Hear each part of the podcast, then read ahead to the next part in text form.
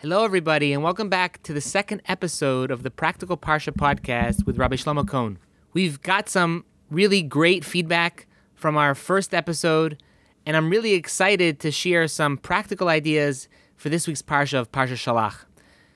And if you have any questions or comments, please feel free to reach out to me at Rabbi Shlomo Kohn with a K at gmail.com. I'd love to hear from you. In this week's Parsha, Parsha Shelach, the Torah tells us the story of the Miraglim.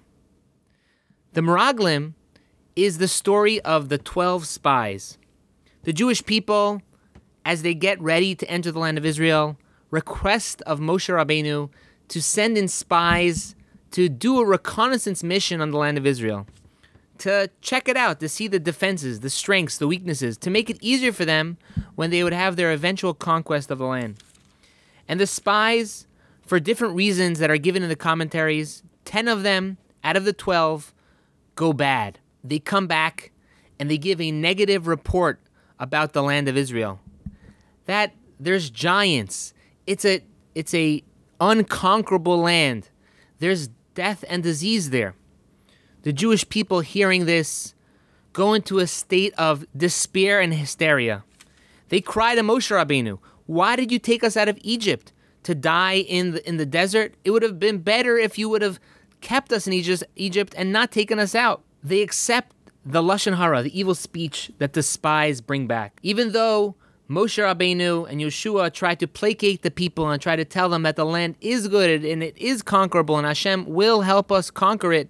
The Jews cannot be placated. With this denial of the power and the strength of Hashem, Hashem, God, gets angry at the Jewish people and threatens to destroy them. Moshe Rabbeinu successfully pleads with Hashem, pleads with God to to not destroy the people, to keep the Jewish people around, to not punish them with extermination. God forgives the Jewish nation and decrees that the Jewish people should spend 40 years in the wilderness. And it's decreed that that generation of the desert, the Jews that came out of the of, of Egypt, with the exception of Yeshua and a few others would not enter the land of Israel. The first thought I wanted to share from this week's Parsha is the importance of the power of speech. When we talk, we use our mouth. And the mouth is a very interesting thing because besides for just having lips to keep our mouth closed, we also have teeth. And the the reason that is given that the mouth has two coverings, teeth and lips, is that the it's it's a message for us to understand that the mouth is a powerful tool. And anything that comes out of our mouth, we have to think before it comes out. It has to go through two blockings, two openings in order to to get out. So it shows us the power it shows us the importance of what we say and how we say it because just like we have the ability to build someone up with our mouth, how we speak, to be positive and to say good things about others, we also have the ability to destroy and bring things down with our actual with our with our speech as well, which comes from our mouth. And in this week's parsha, when the when the spies come back from the land of Israel and they give a negative report, the the speakers, the spies, who are the ones telling over the story, they erred in the in the they transgressed the sin of lashon hara, of evil speech. And what was the outcome? The outcome was that generation died in the in the desert, and that they, the Jewish people had to spend 40 years wandering around the desert instead of entering immediately. So we see that the there's a direct connection of what happened of speech, of talking, to what actually manifested in the history of the Jewish people, and it wasn't a good thing. So we learn from here. Number one is being careful with our words, being careful with what we say, being watching, making sure we know the laws of lashon hara to not spread gossip, spread evil, evil speech, and we see clearly the implications that someone who speaks negatively, who speaks gossip, who speaks bad about someone else, or even the land of Israel, right, which is in, not an object, the the disastrous outcome it can have. And it's not it's not just important to learn from people of what to do to gain from the qualities of others, but it's also to a lesser extent also important to focus on what not to do. And from this week's Parsha is one of the examples of what we should not do. that we should learn from the stories of our of our, of our history and from our ancestors and even from our own lives when we see things and we realize that it's it's off, it's incorrect. We should take note of it for ourselves and you know, put that little message in our mind, don't do this. Don't try this because it can have this and this bad effect. Now, it's very interesting if you look at the beginning of the parsha. The parsha starts off as follows: Vayidaber Hashem Moshe lemor. Hashem spoke to Moshe saying, Shlach lecha anashim v'yasuru es eretz Canaan asher ani nosein livnei Yisrael ish echad ish echad lemate avosav tishlachu kol nasivahem. Send forth men, if you please, and let them spy out the land of Canaan that I give to the children of Israel. One man from his father's house, from his father's tribe, shall you send everyone a leader among them. Now, there's a few questions which are asked regarding the first verse, your first two verses in the parsha the the the commentaries ask why is it that when the Torah when God is giving the commandment to Moshe to send the spies, right, which God allowed the spies to go, he says shalach lecha. And if in Hebrew shalach lecha is taken literally is translated literally, translated literally means take for yourself. Send forth men for yourself, meaning don't it seems like that Hashem is giving a commandment to Moshe Rabbeinu that he could send the spies, but send the spies for yourself. Don't send them for me. And the question is, is why is that? Right? God is giving Moshe a commandment. Shouldn't it be send men? Shalach anoshim. Right? What's the, the wordage of shlach lecha anoshim? Send for yourself, which seems to have very personal overtones to it. What was God trying to tell Moshe? Trying to tell what is the parsha? What is Hashem telling Moshe Rabbeinu? What is the Torah trying to teach us? The answer to this question gives us a is a great insight into life and different things that we do. Many times in our you know on our journey throughout life, we we say we need to do certain things. We need to take certain actions. And we justify what we do. We say, We'll rationalize. We say we need to do this. We need to do it for my livelihood, for, my family, and or we'll even say that we need to do something for our spiritual growth. It's it's for my Judaism. We negate the fact that maybe what we're about to do is really being fueled by our selfishness, by our insecurity, or maybe even our evil inclination, our yetzer hara. Very important to differentiate when we're when we're making decisions, when we're taking actions before we justify what we do, we have to really take a deep and hard look as to what is causing our motivations. What is causing us to do what we do? Do we have good intentions? Do we have not such good intentions deep down of why we want to accomplish certain things? Right? Before we make a decision to move somewhere or before we take a job, right? Do we just say to ourselves, oh, I need the money and therefore I'm going to support many institutions with a lot of charity, or are we really doing it for a different reason because uh, of honor, of glory, or and and maybe this job is not the best thing for me spiritually, right? Or before we live somewhere, we're moving somewhere, say I need to have a bigger house, but and I need that in order for my my mental health. I need to be in a better situation. I'm not negating the fact that there are situations like this that people need to to take action, but we just have to be careful that when we make an action and we do something, and we put it the the blame on it, or we I guess the reason for it. We have to just probe deep within ourselves to make sure that we're not biased in our decisions. So the Meraglim, the spies, when they were going out on this mission, God foresaw that they didn't have the correct intentions. Even though the Jewish people, they asked Moshe Rabbeinu before they could go, and they Moshe got permission from the Jewish people. Hashem saw, God saw that the intentions of the people and the leaders of the nation. That they didn't have the most pure intentions to actually do a reconnaissance mission, but there was a lot of selfishness involved as well. It wasn't necessarily for the sake of God. And that's what Hashem is telling Moshe Rabbeinu. Shalach lecha anashim. Send for yourself. Don't send for me. Send for yourself. If you want to do it, I'll let you do it. I'll let you send these spies to go into the land of Israel. But don't say it's for me. Don't make this a holy mission when really all it is is a selfish, self centered drive, when it's a selfish mission for yourself. And that's why the, the story of the Meraglim was a doomed mission. They didn't have this idea of doing it for the sake of Hashem. Rather, it was for their own self serving interests, and that's why it failed. Another important question which is asked on the story of the Meraglim is if God and Moshe Rabbeinu foresaw what would happen, how that this mission would end in failure, why did he let the Jewish people send the spies? Shouldn't he have stepped in and and not let them go- have gone to Israel? Right? Why did Moshe Rabbeinu let the Jews continue on this path where they sent the spies and they came back and said lashon hara? Why did God allow this to happen?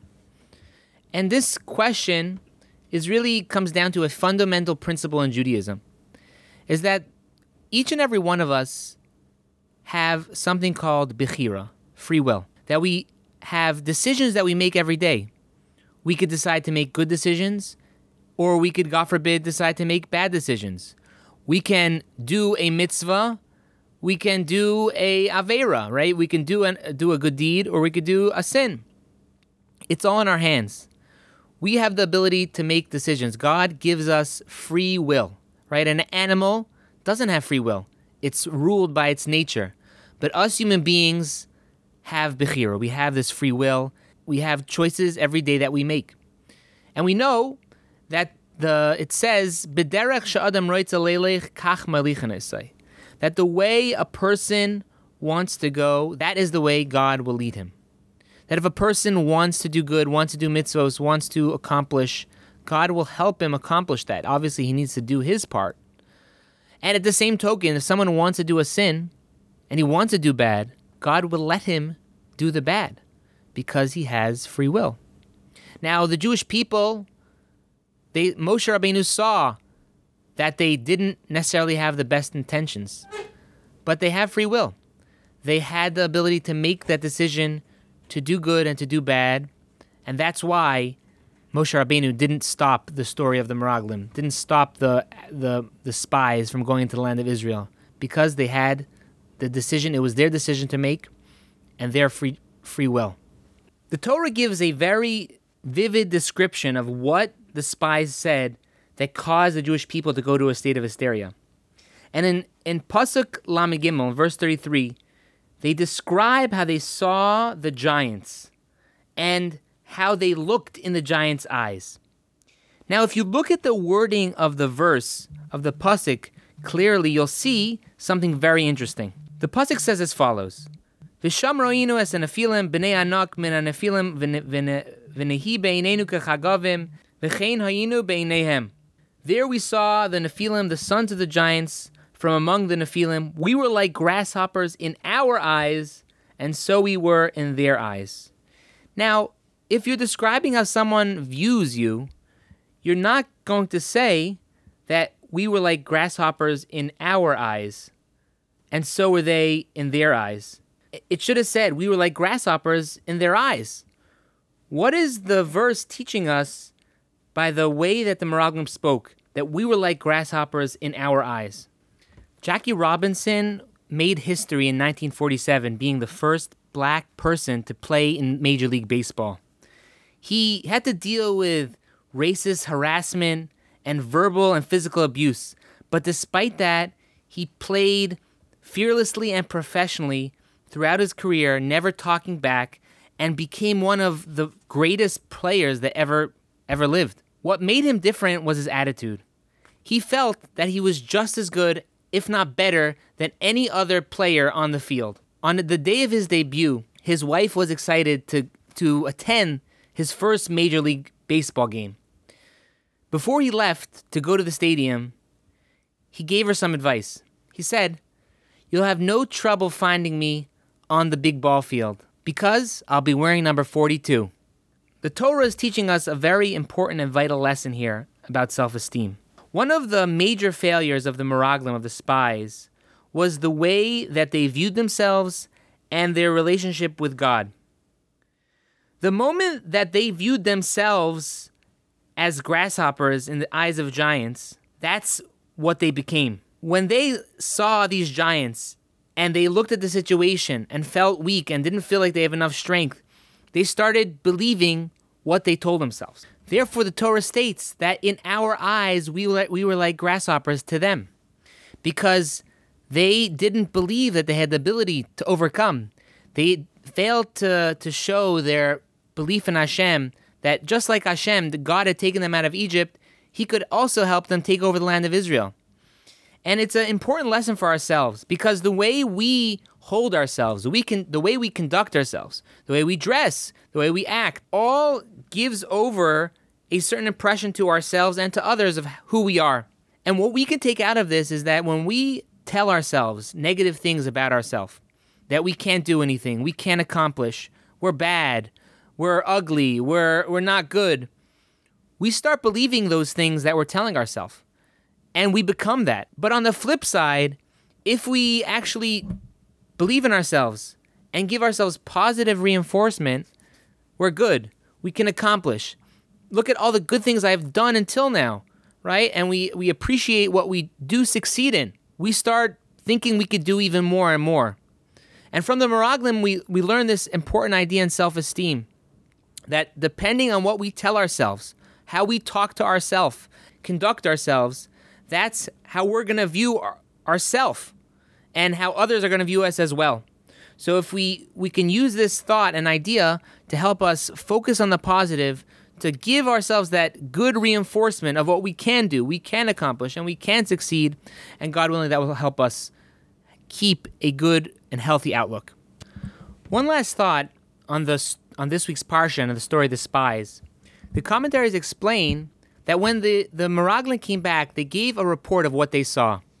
Now, the things that they reported back, some of it was false, but parts of it were true as well.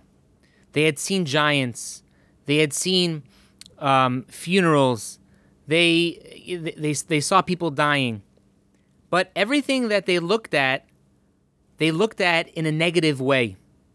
They failed to realize that God had orchestrated these events for their benefit, right?